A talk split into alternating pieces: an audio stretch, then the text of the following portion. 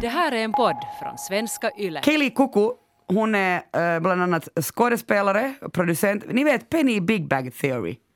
Kommer ni ihåg? Han är- Jag har inte sett så mycket hon, har den där, hon har den där har- Precis, The Flight Attendant. Det är alltså en komeditriller.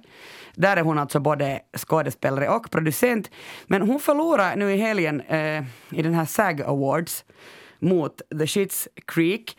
Men hon visar med väldigt tydlighet att hon är en väldigt bra förlorare. Alltså hon, är den bästa, hon blev korrad till den bästa förloraren. Hon, har liksom, hon förlorar också alltså i Golden Globe eh, mot Schitt's Creek. Catherine O'Hara vinner alltid framom henne för den roligaste kvinnan eh, liksom inom Men Catherine. O'Hara är ju helt geni. Hon är ju ett geni, men, jag, men den här Kaylee Kuku, hon, jag tycker att hon, hon är så jättebra förlorare. Att om man går in och kollar liksom hennes, hennes feed så hon har satt sådär att hon firar liksom ändå fast hon har förlorat. Här är en bild till exempel när hon sitter liksom helt ensam på ett golv i en enorm, enorm balklänning och äter pizza och dricker champagne fast hon inte vann något.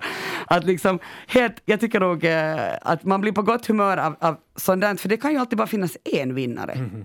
Men, men jag menar, hur är det med er? Eh, hur känns det när ni inte vinner? Andrea, du har väl ganska nära den där. Jag minns här en gång när vi poddade och det hade just kommit att inte ni kom med på Ja. shortlisten. Och, och, och det var ju inte att vi inte vann, utan exakt att vi kom inte med på Oscar-shortlisten som var då 15 av de 92 filmerna som går vidare. Och då var jag så otroligt arg. Ja, jag kommer ihåg. vi Ja. minns det här med Elmer. Jag, jag kommer ihåg att jag varnade när jag kom in att nu är det ett åskmoln som kommer här. Ja. Men, men sen så kom Jussi-nomineringarna dagen efter, så det är lite också sådär att vad så annat som händer i livet. Men om man ta, tänker på så här bredspel som jag spelar ganska mycket, så är jag inte en dålig förlorare. Däremot tycker jag om att vinna, men det är ju två olika saker. Hur är det med dig, Elmer? Eh, Blir du sur när du säger okej, nominerad till kanske någon Jussi, men inte vann du? Nej, där började jag just tänka att jag har ju inte blivit nominerad, så jag vet inte hur det känns att förlora, för jag kommer aldrig så långt. Sorry. Nej, men det har inte hänt, liksom där började jag just tänka på det. det har Ännu. Det har inte ännu hänt har det inte ännu. hänt, när som nominerad har jag inte blivit, så jag har så att säga inte förlorat. Men, så det är svårt att, att tänka hur det skulle kännas. Jag tror det skulle kännas ganska kul att bli nominerad, så vi, vi går dit först. Men annars så är jag inne på samma sak, jag har inte heller någonsin varit en så dålig förlorare. Däremot så tycker jag det är viktigt att man inte vill förlora. Det är också jobbigt att spela så här bredspel och vad som helst med folk som inte har någon skillnad och inte så att säga vill vinna, för då är det ju ingen idé att spela. Så jag tycker att jag försöker nog vinna, men inte, inte, inte är en jättedålig förlorare. Det skulle jag nog inte påstå att jag är. Jag måste säga att jag är, är liksom bo, jag, jag både är, älskar att vinna och är jättedålig förlorare. Jag skulle inte klara av det här som, som eh, Kaylee Kuku gjorde, alltså att man, att man kan förlora och ändå göra någon grej av det.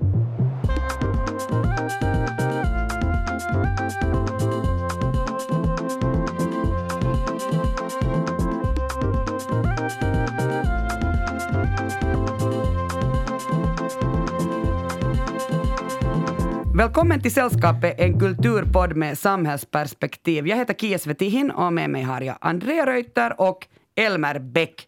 Välkomna! Tack. Tack, tack. Elmer, vad ska du prata om idag? Uh, nu jag ska tala om konst, helt enkelt, och varför konsten är viktig. Okej. Så, eh, Andrea, vad ska du prata om? Eh, Jag ska prata om aids-epidemin och dess betydelse med utgångspunkt från den fantastiska serien It's a sin. Du låter väldigt positiv ändå, det är ett ganska tungt ämne du har. Det är ett tungt ämne, men det kommer att bli intressant. Jag ska prata om tystnad, men jag kommer närma mig tystnad från två olika håll. Dels för att det just nu eh, finns så många verk som handlar om tystnad, men också för att tystnad på något sätt i den här pressade samtiden som vi befinner oss i, så blir den samtidigt för mig i varje fall lika viktig som den blir distant. Så jag har tänkt ta liksom tjuren vid hornen och tala om konsten. Helt enkelt om konst. Och orsaken varför jag känner att, att det, det är viktigt att tala om det är ju klart den här pandemin och hur det har hänt och att, att man har sett att liksom konsten kommer, om nu inte lägst på listan så i alla fall ganska lågt på listan om prioriteringar. Och jag tänker att liksom, vad som ännu händer i framtiden, och nu, nu är det ju mycket tal om, om konstvärlden och situationen och ekonomiska situationen, vad som än händer så har det ju ändå visats att, att det, högt, det är inte hög prioritering, är det inte på den. Det som kanske tar lite extra ont är att vi har en vänsterregering som ändå i tal säger sig uppskatta konst, men ändå då i handling inte gör det.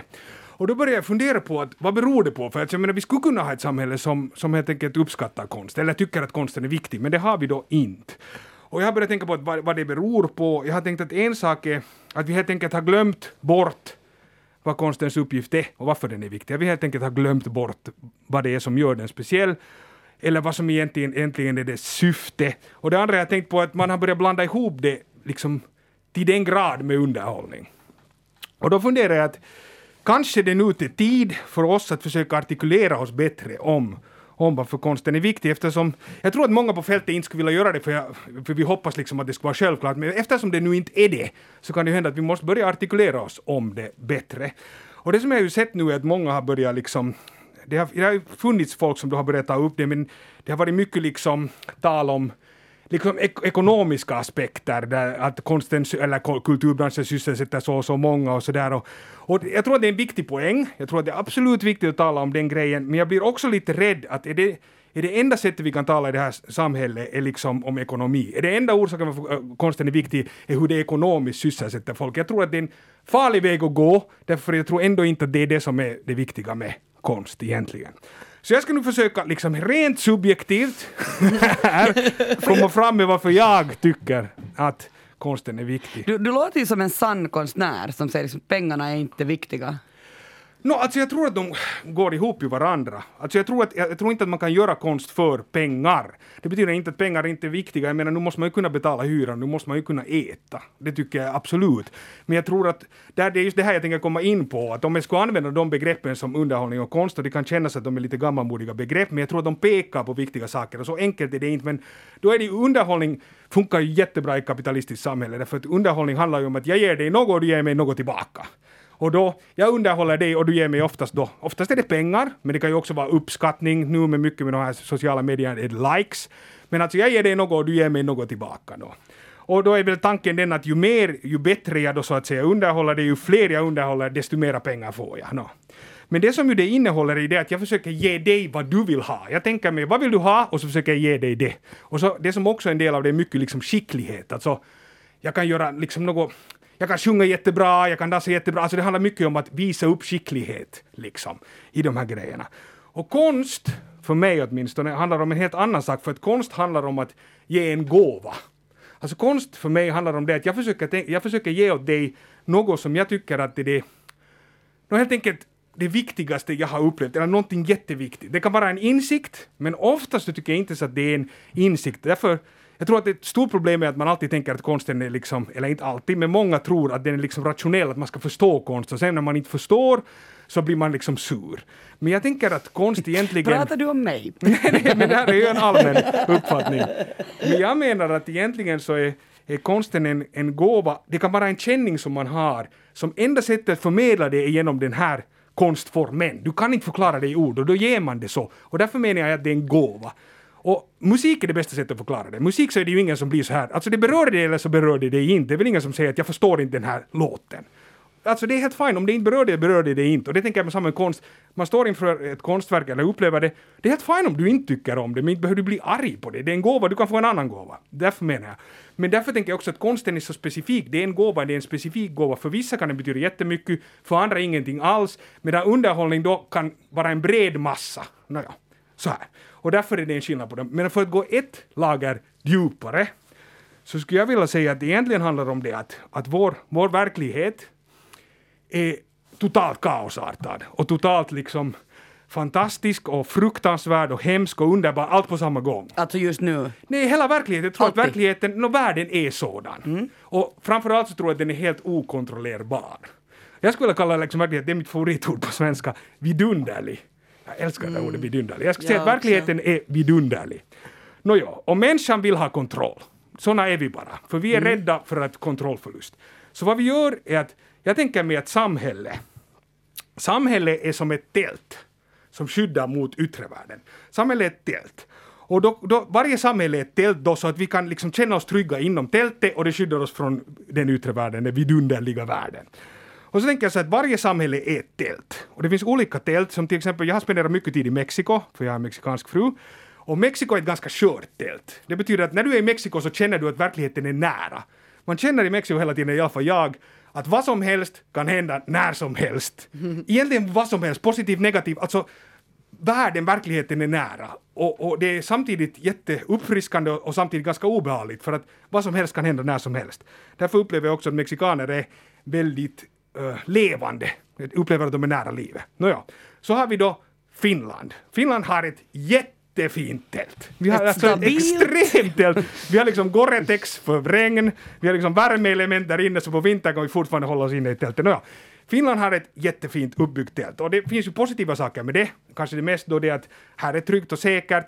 Oftast kan du lita på polis och politiker, men det leder ju också till det att du kan egentligen gå igenom, inte helt och hållet, men mycket av ditt liv utan att något egentligen händer överhuvudtaget. Alltså, klart händer någonting, men du kan, du kan också gå igenom ganska mycket av ditt liv utan att ha kontakt med någon. Det är möjligt. Okej.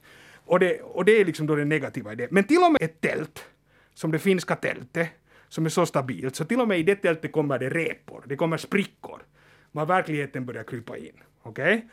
Och, och det här... Um, då får vi ångest, för vi blir rädda för det där. Och då tänker jag så att underhållaren är en person som tejpar för den här sprickan och säger nej, nej, nej, nej, allt är bra, ni kan fortsätta leva, allt är bra, du behöver inte titta hit, ingenting att se här, allt är bra. Och konstnären är en person som, som tar tag i den där sprickan med båda händerna, bänder upp den och tittar ut. Och berättar åt de som sitter i tältet vad det är som händer där ute. Och liksom, mitt favoritcitat, åtminstone om mitt eget yrke, var Peter Greenaway när han sa att an actor is an emissary that goes to the places that goes to places where a normal person cannot or dare not go. Alltså, en, en, en skådespelare är en, ett, ett sändebud som går till platser där den vanliga människan inte kan eller vågar gå. Vilket betyder att vi går till de platserna, får information och hämtar dem tillbaks. Det är vår uppgift, inte att underhålla. Och vad jag menar med allt det här är det att om vi saknar konst överhuvudtaget i ett samhälle, i något skede så kommer det här tältet börja gå sönder. Det blir större repor när verkligheten kommer in. Men vi vet inte hur vi ska hantera det. Så vi blir rädda. Och en rädd människa blir aggressiv. Så jag tror att det är inte bara det att utan konst så är ett samhälle fattigare, utan jag skulle våga påstå att det är farligare. Och en plats var man kan se det här, som i alla fall som jag tycker, är på social, sociala medier. För sociala medier är en plats där det finns otroligt mycket underhållning och jättelite konst. Och, och åtminstone min åsikt är att det är något av det mest aggressiva forum som finns. Alltså just därför, för att det inte finns den där vetskapen. Ingen söker sig utanför det här. Och jag tror att det här är otroligt farligt den väg vi är på gång, alltså vart vi är på väg. Och det vill jag säga. Älskar den där allegorin. Man tänker genast på det Leonard Cohen citat eh, um, The crack is where the, the lights get in, light gets in. Ja. Jag upplevde, jag måste bara säga att jag, det, har, det har levt med mig den där bilden av den där sprickan i verkligheten.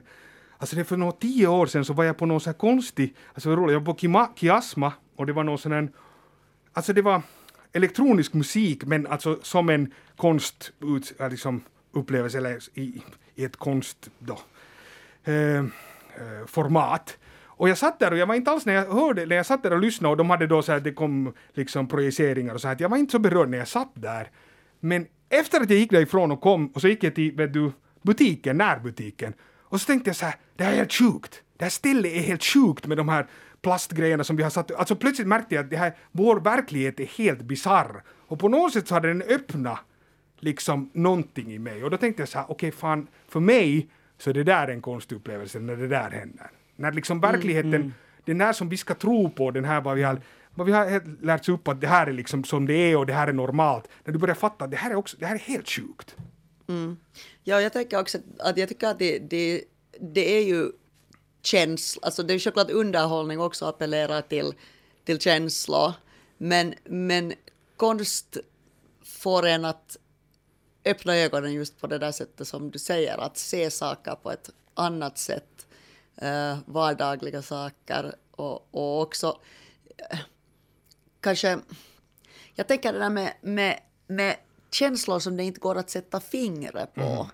Att det är det, att, att som du sa, att vissa grejer kan inte uttryckas med ord. Nåja, med ord kan det ju kanske uttryckas ibland i dikter eller i sångtexter, men att det är inte så att man, man förstår det och kan förklara det, utan det är något man upplever, det är en, en djup känsla som förändrar en på något sätt inuti, oberoende om det handlar om vad man ser eller hur man relaterar till andra människor eller hur ens egna synapser är liksom uppstyrda.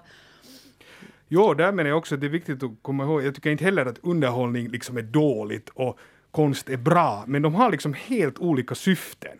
Och det är Ja. det som jag tycker är det viktigt att tänka på. Inte det är något att underhållning borde avskaffas. Inte alls. Alltså jag, tycker, jag njuter också av underhållning, men att bara förstå att de har olika syften. Eh, när Brexit, eh, ja, det har varit så många vändor med Brexit, men det var våren, så, liksom, i juni 2018 så åkte jag till, till London och träffade liksom, konstnärer och konstutövare i London för att prata om hur de ser på framtiden.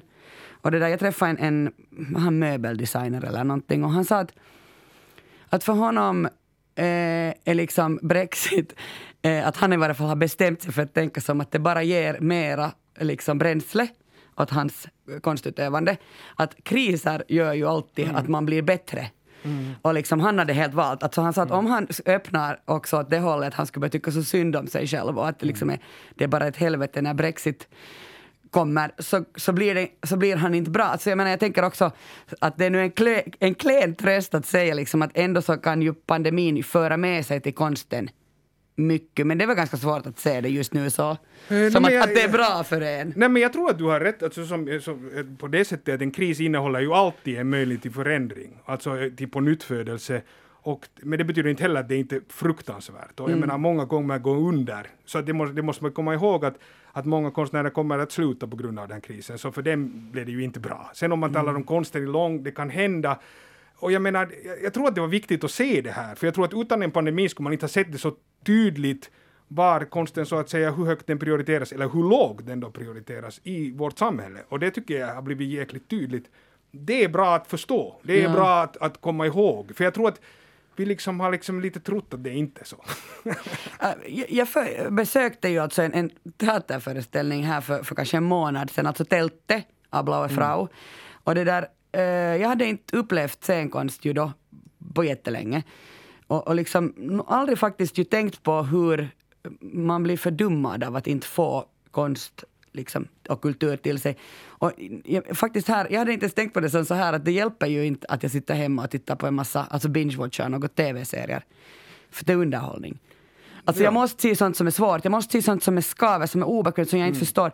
Men, men med den här tältet, eh, eh, alltså då är du ensam i, i ett tält och så har du två Rakel som är då Blaue Frau, Sonja och, och Joanna och sen så får man ställa en fråga och så svarar de på den. Men vad jag lärde mig och vad liksom avsaknaden av konst eh, i mitt liv har, har betytt är alltså att jag är inte närvarande. För när, man titt, när jag tittar på TV eller läser några dåliga böcker. Jag måste säga att så direkt om det är en, en svår bok, jag vet inte om ni håller med mig, men då måste man ju alltså koncentrera sig på ett helt annat sätt. Du kan inte bara bläddra igenom den och så läsa den när du är trött, utan du måste fokusera. Så samma märkte jag liksom att den där närvaron blev så extra tydlig. Och det som teater faktiskt ger mig är att den tvingar mig att vara närvarande. För att om jag inte är närvarande när jag ser en pjäs så missar jag ju allting. Ja, och det var det som jag var inne på lite förra gången när vi var här, just med det streamade. Vad jag är rädd för är just det som du talar om nu. Att det är just den här närvaron som försvinner och då blir det lätt att man måste underhålla för du sitter hemma på din soffa och kollar på din telefon. Och det är liksom... Men jag tror att det är helt sant, men jag tror att underhållningens hela idé är det att du inte ska behöva vara närvarande. Alltså det menar jag just med att tejpa för den här sp- sprickan. Ja, det är det där att du, ska, ja. du behöver inte vara närvarande. Allt okej, du behöver inte tänka, du behöver inte vara i kontakt med världen, du behöver inte vara i kontakt med andra människor, du kan bara sitta där hemma och liksom det är ju just det som det handlar om, att du kan låta bli. Alltså, på samma sätt som jag tänker som alkohol. Alltså, jag menar, man dricker så behöver man inte komma ihåg det. Alltså, underhållning, som Underhållning är som så- alkohol. på ett sätt, absolut. Alltså jag menar, nu tror jag att också man kan bli absolut beroende, eller med sociala medier så ser man ju redan att folk är extremt beroende av dem. Så på samma sätt som alkohol, eller vilken som helst annan grej, eller spelande, vad som helst.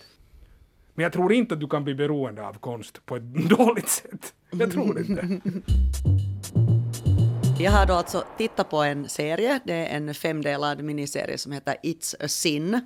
Den är egentligen producerad av Channel 4 i, i Storbritannien men man kan se den på HBO Nordic här i, i Finland. Um, uh, Richard T. Davis heter skaparen, han har också gjort en, en väldigt känd serie som heter Queer as Folk som det säkert är många som har sett, som var, var, var nyskapande på det sättet. Den kom, kom i, um, den var också brittisk och det var en av de första serierna där man verkligen beskrev uh, homosexuellas vardag utan att det var jättemycket problem och konstigt, utan det, det, var helt enkelt så som det var och för många unga idag var det första gången de såg någon uh, män som, som kysste varandra på tv och så vidare. Så han är en väldigt legendarisk skapare. Nu har han då gjort den här och den handlar om 80-talet. Det är ungefär tio år i fem människors liv i London.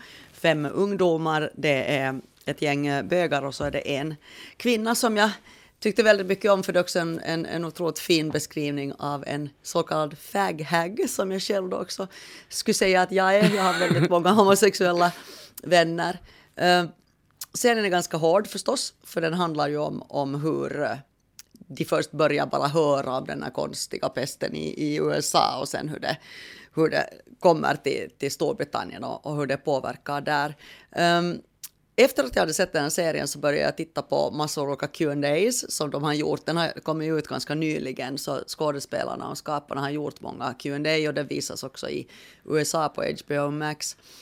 Och då var det en av, av de skådespelarna, de är ju då någonstans mellan 25 och 30, de här skådisarna, som sa att han hade inte alls känt till de här grejerna.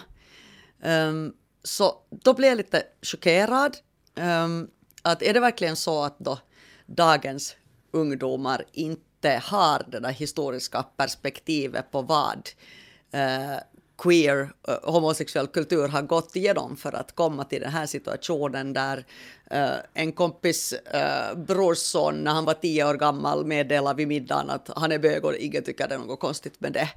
Um, den situationen vi finns i nu. Och, och förstås finns hiv fortfarande, men det är en helt annan situation för det finns så bra mediciner nu och, och det finns även PREP som är medicin man kan ta för att inte bli smittad. Och, och de som har det är medicinerna är så bra att man kan inte ens detektera viruset liksom i, i blodet. Så det är ju en, en mycket bättre situation för de som bor här i väst nu. Men säger man liksom Men, inte att man kan, alltså att typ diabetes är mycket farligare än hiv? Därför att det, det liksom, du, du, du, kan bli mycket sjukare därför att det finns så effektiva bromsmediciner. Ja, men alltså allting bygger ju på att du måste bo i ett välfärdssamhälle. Ja, ja. Så att du kan få ja. tag på de här uh, medicinerna också så att du inte behöver betala dem kanske ur, ur egen ficka.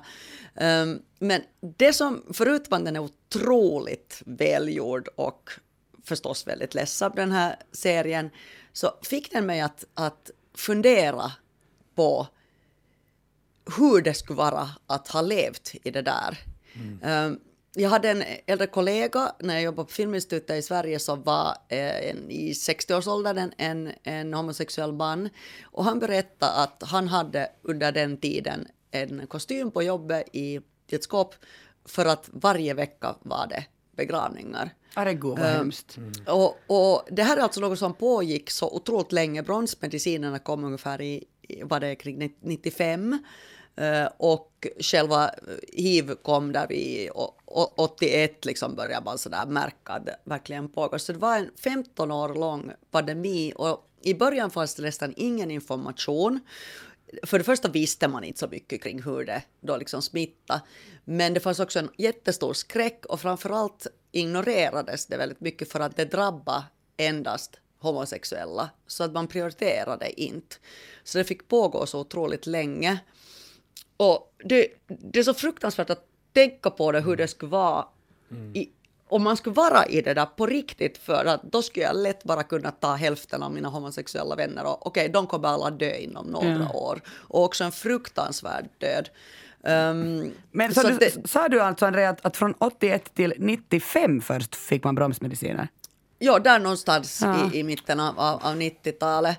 Um, ehm, så att det här pågick så länge och, och jag tänker också att det, det är liksom så hemskt för att det talar de också lite i den här serien, att, att timingmässigt, eh, först så har homosexuella då förtryckts hela mänskligheten, no, inte hela mänskligheten tror jag, jag tror att de till exempel på, eh, bland hunter-gatherers så fanns det, det, det var, fanns en funktion i att det fanns, eh, fanns homosexuella som berättade historier och, och så vidare, men um, att jag är väldigt fascinerad av så här, slutet av 70-talet i New York och den liksom cruising-miljön som fanns då.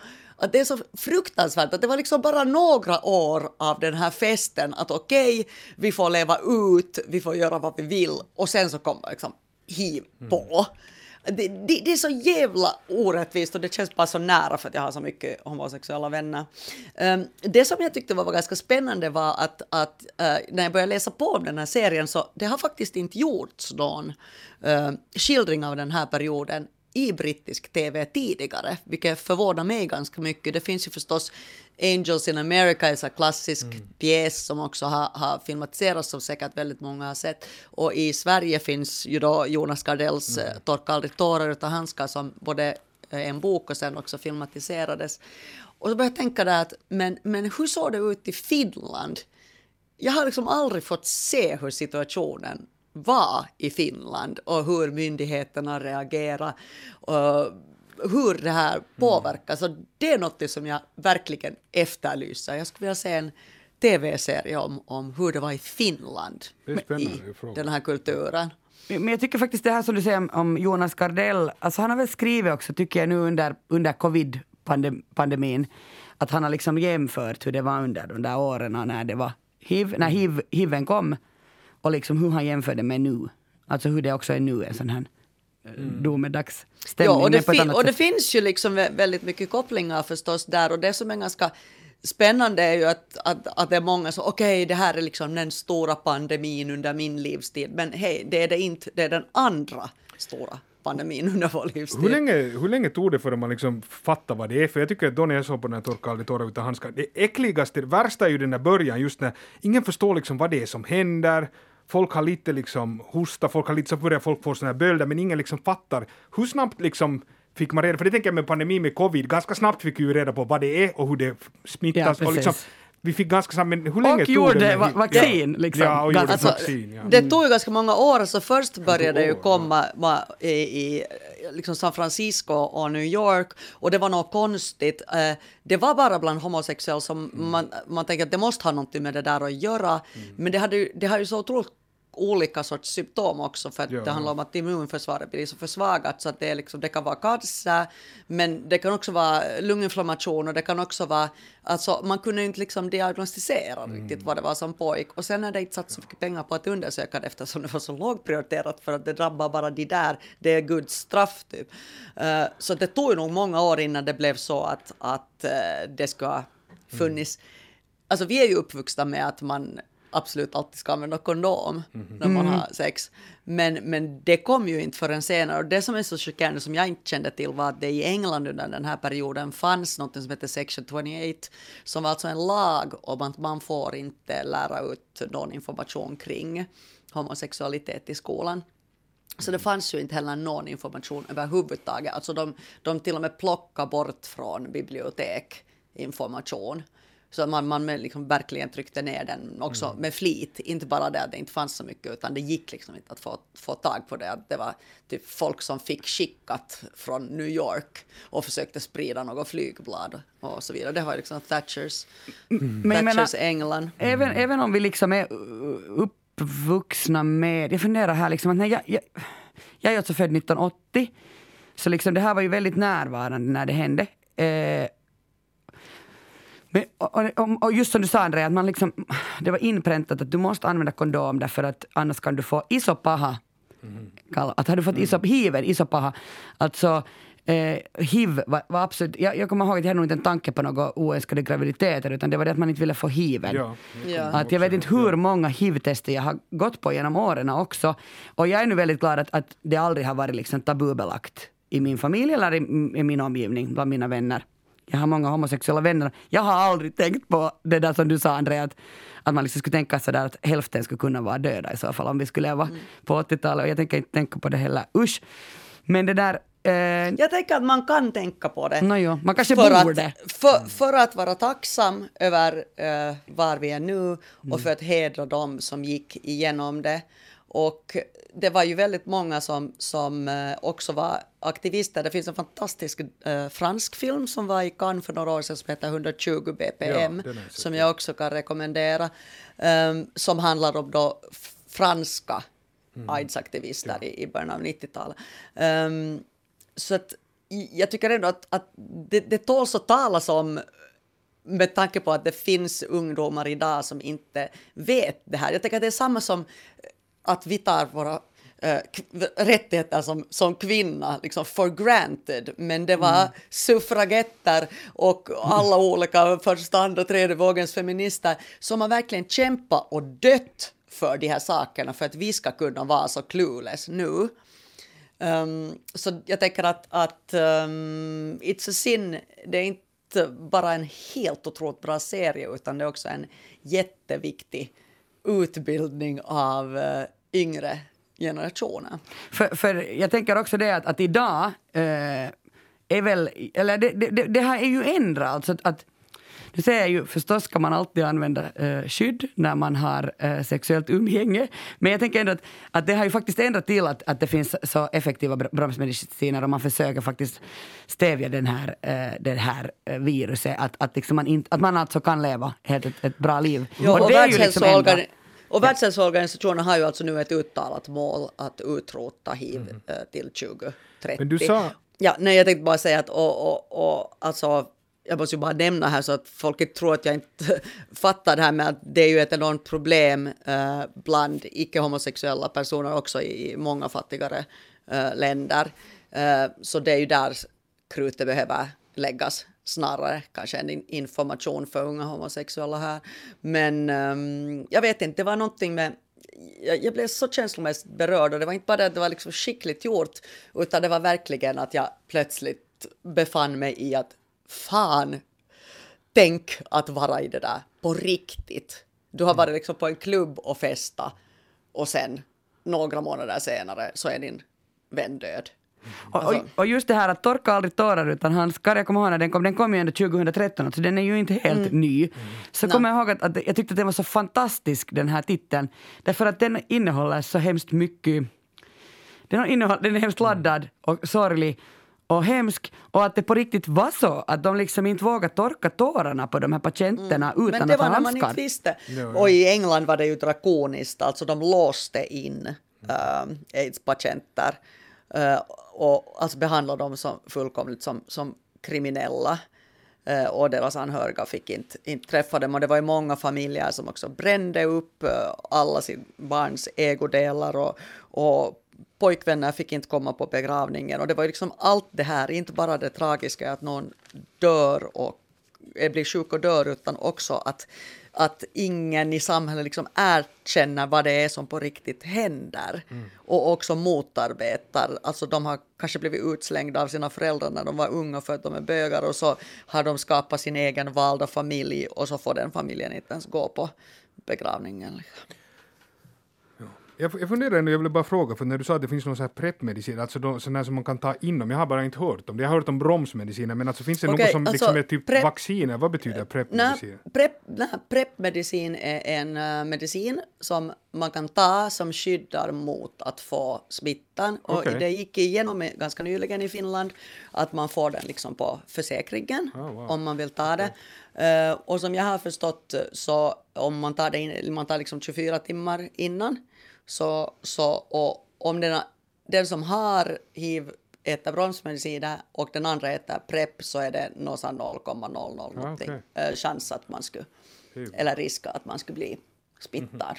Mm. Så att tydligen eh, i USA till exempel så äter de flesta PREP. Mm. Jag tänker bara att, att uh, wow vad fantastiskt att vi är i den situationen vi är nu och tack till alla dem som kämpar för det. Jag har funderat på tystnad och jag kommer att närma mig den här tystnaden från två olika håll, nämligen då tystnad som det totala digitala sammanbrottet och sen tystnad som när man blir döv. Och jag börjar med eh, boken Tystnaden av Don DeLillo. Den kom här på hösten, tror jag, 2020. Eh, den handlar om hur det blir när ingenting längre fungerar. Vi lever ju alltså i allt högre grad våra liv via olika skärmar. Och det gäller för civilisationen i stort. Alltså det är inte bara individen nu, utan det är liksom en hel civilisation. Och det understryker hur bräcklig situationen är. Men om vi börjar med att vem är Don DeLillo? Känner ni till denna författare? Så namnet låter jättebekant, men jag kan inte placera nu. Ja, alltså amerikansk fattar men jag, jag har aldrig läst något av honom. Han debuterade 71 med romanen Americana, en förebådande titel och sen fortsatte han att vara så här förebådande. Och han har liksom skrivit in sig genom den amerikanska samtidshistorien. Eh, kalla kriget, mordet på John F Kennedy, Vietnameran, 11 september och nu kanske då också pandemin. Och han räknas till de intellektuella författarna och har vunnit faktiskt många prestigefulla pris. Han har blivit omnämnd i Nobelpriset men inte vunnit det hittills. Men han har alltså ett rykte om att vara profet. En sån här litteraturens ser att man ser liksom att när han kommer med en bok så händer det oftast i, i framtiden. Så ska vi se vad den här boken handlar om då. Jo, det är så här. Uh, den är förlagd till en nära framtid. Februari 2022, alltså om, om ett år, knappt ett år. Det är dags för Super Bowl alltså finalen i den amerikanska fotbollsligan NFL. Och det där Super Bowl, uh, om jag nu har förstått det rätt, för jag har aldrig tittat på det, men jag antar att det är så här familjetradition, man, man sätter sig ner hela familjen och så tittar man på det och i, i halvlek, eller, eller vad det heter, så, så uppträder Bruce Springsteen eller Lady Gaga. I år var det väl The Weeknd. Ja, det Ja, och de dyraste, dyraste reklamerna, Mm, ja. det går att Just köpa det. tv-reklamer också i den halvleken. Och i, I den här romanen då så ska fem personer se den här matchen tillsammans i en lägenhet på Manhattan. Men tv-skärmen släcks ner. Eller det är ju faktiskt inte bara tv-skärmar, utan alla skärmar. Allt blir helt svart. Och inte bara i lägenheten utan överallt. Elektroniken är död. Och det här har man väl tänkt på. Alltså som, vad heter det, individuellt har jag nog tänkt på det här. Vad händer om ingenting funkar mitt i allt? När vi är liksom så beroende på något sätt av det. Eh, men trots alla eh, replikskiftena så blir de här karaktärerna jätteinstängda i sig själva. Att de börjar prata förbi varandra rakt ut i luften och ingen svarar eller talar åt den andra. Och det är på det här viset som De Lillo på något sätt målar upp en sån här allmän nedsläckning. Att när allt annat slocknar så havererar också den här mellanmänskliga kommunikationen. Uh, som om vi inte längre äger vår förmåga att kunna kommunicera. Att vi kan bara tala via teknik idag. Och, och, och vi kan bara tala via skärmar som förenar oss. Och, och då blir också det så att i den här boken så luckras romanformen upp. Här finns ingen berättare som meddelar läsaren att vad är det nu egentligen som har inträffat. Här finns ingen överordnad historia. Och romankaraktärerna blir jättehandfallna. Och den här situationen är inte gripbar annat än i sådana här helt meningslösa uppräknanden. Men varför skrev Don DeLillo den här romanen? Och just nu, när jag läste en intervju med honom i The Guardian och han säger att han själv har varit med om ganska många av de här blackouts som tydligen eh, drabbar eh, New York ganska ofta. Och han liksom har upplevt det när det är en blackout så, så går han ut på gatan och så upplever han det som poesi. Vi talar alltså nu går det lite in i det som du pratar om Elmer. Jag tänker också att det här är just när tältet går sönder. Ja, så går han ut och så säger han att han tycker att människor befinner sig i ett tillstånd av förhöjt medvetande. Alltså de verkar på ett sätt njuta av det. Och då börjar han att fundera att vad skulle hända om man skulle göra en sån här nedsläckning helt permanent och överallt. Men har ni varit med om, om blackouts, alltså strömavbrott? Har jag varit med? Jag tror inte att jag har varit med om det personligen. Alltså Okej. förstås så här korta strömavbrott på landet och sånt där. Men eh, däremot var jag i våras med om att det var något eh, problem med eh, både min eh, telefon och mitt permanenta internet. För det, var, det visade sig sen då att det var liksom samma eh, provider. Så att de hade något problem, någon timme eller något sånt. Men det var just när pandemin hade börjat förra året. Och alltså nivån av paniken jag upplevde när jag inte kunde komma ut på internet och dessutom var instängd i den där lägenheten och då var det bara liksom någon timme.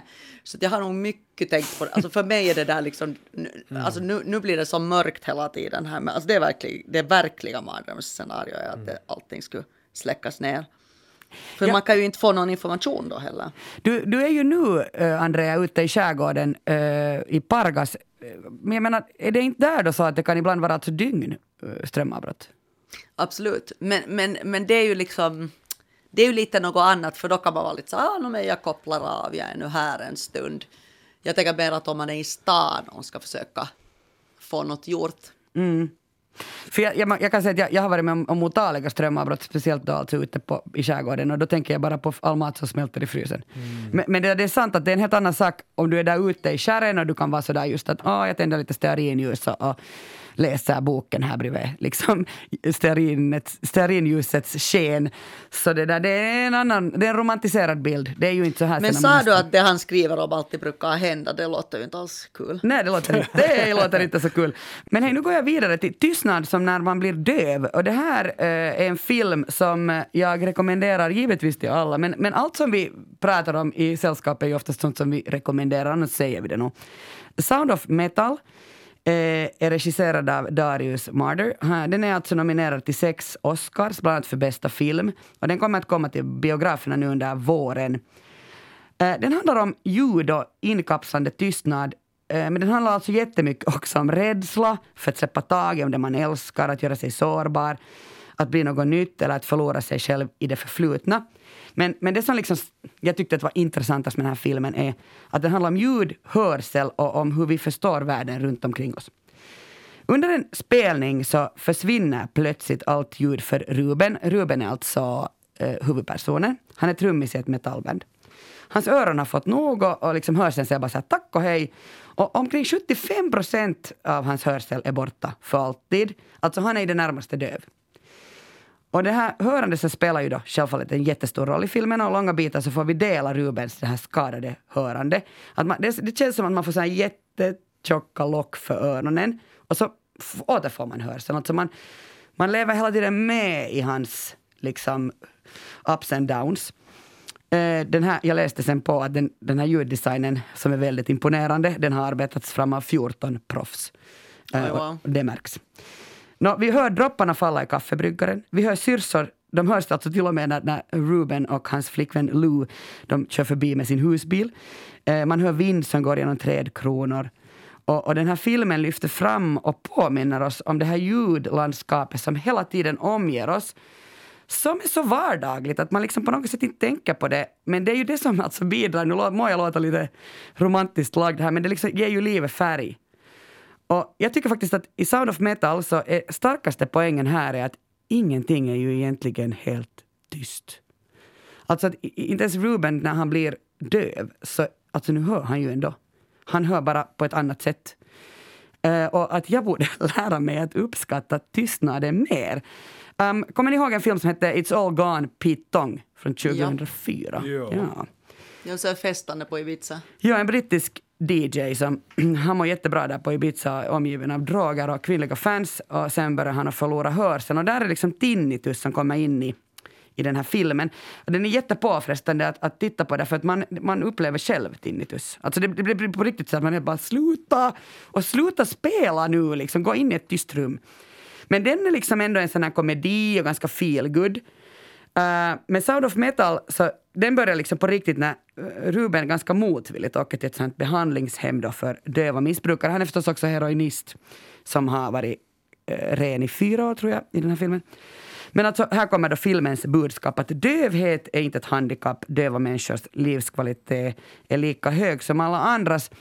Och, och det är liksom därför jag nämner den här It's all gone Pete Tong, för det är 2004 den gjordes och nu kommer den här Sound of Metal. Att, att jag tycker att det är så viktigt för mig som är normalhörande att uppleva det här. För det här kan ju hända en. Alltså, vad händer när man inte hör mera? De Lillos rykte som, nu går jag tillbaka till boken, alltså Don DeLillo som skrev den här tystnaden. Så han har ju då alltså, han är profeten, han är litteraturens siare, han är eh, Nostradamus DeLillo om vi så vill. Och, och, det där, det han ju gör i sin bok är att, att han gestaltar det existentiella tillstånd ensamheten i en nedsläckt värld som vi befinner oss i just nu. Han skriver i slutet av romanen, och den här romanen alltså kom ut en månad före pandemins utbrott, vill jag bara påpeka. Mm. Men fortfarande i allas minne, virus, pest, stegen genom flygterminalerna, ansiktsmaskerna, stadens gator, öde. Och det som liksom blir så jättetydligt är att katastrof ser ju helt enkelt inte ut som det ser ut på film. Jag tänker liksom att coronakrisen är ju det som han egentligen skriver om. Um, att, att om han har liksom, han, han gestaltar en sån tristess som undantagstillståndet för med sig. En outgrundlig stillhet, en tom väntan. Och den här underliga kombinationen av katastrof och normalitet. Alltså mm. stämningen må vara apokalyptisk, men ändå är det inte riktigt någonting som överraskar. Allting havererar, men ändå fortsätter allting. Och jag tänker att kanske det är så som det är, att in i det sista så klamrar vi oss fast vid hoppet om att nu är nu allting helt i sin ordning. Man går liksom omkring och tänker så. Och jag tänker att för överlevnadens skull så, no, allting är ju jätteindividuellt men jag märker att jag tarvar liksom lika delar. Jag behöver fullständig och total tystnad men jag behöver också outtröttlig kommunikation med alla som är liksom viktiga för mig. Att, att nu under våren, speciellt när man trodde på något sätt att det skulle bli bättre, så, så har det liksom hjälpt jättemycket att jag har för, alltså jag ringer folk och så pratar jag. Då går jag vidare. Uh, för alltså förmågan att hitta sådana helt små obetydligheter i vardagen, så det är ju det som egentligen har en enorm betydelse för vad vi är och vilka vi är. Om man liksom hela tiden omges av ett babbel så kan man inte hitta det. Och, och då läste jag om, om filosofen, eh, holländsk filosof Baruch, Baruch Spinoza. Han ska ha sagt att om människor skulle vara lika kapabla till tystnad som till prat så skulle världen vara en lyckligare plats. Och för mig blir det liksom att att lyssna både till sin inre röst och sen till sin omgivning, det är kanske den viktigaste egenskapen av allt. Mm. Det är intressant det där med att tystnaden kommer nu, för jag tänkte också att det är också det här med luktsinne nu med corona. Det har det där på den där New York Times Daily, alltså det är ju massa som har tappat luktsinne och liksom lite liknande, liksom att det är massa som nu går igenom livet och det är också en sak, luktsinne kanske ännu mer än hörsel, något som vi inte liksom tänker på hur stor del det är.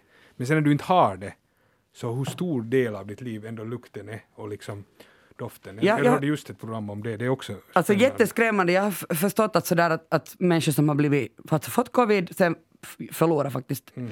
lukt och smaksinne. Så att för det mm. första så slutar de äta för att mm. ingenting smakar mm. och börjar duscha, alltså tvätta sig för att man inte känner sin egen, alltså man känner inte om man luktar. Mm.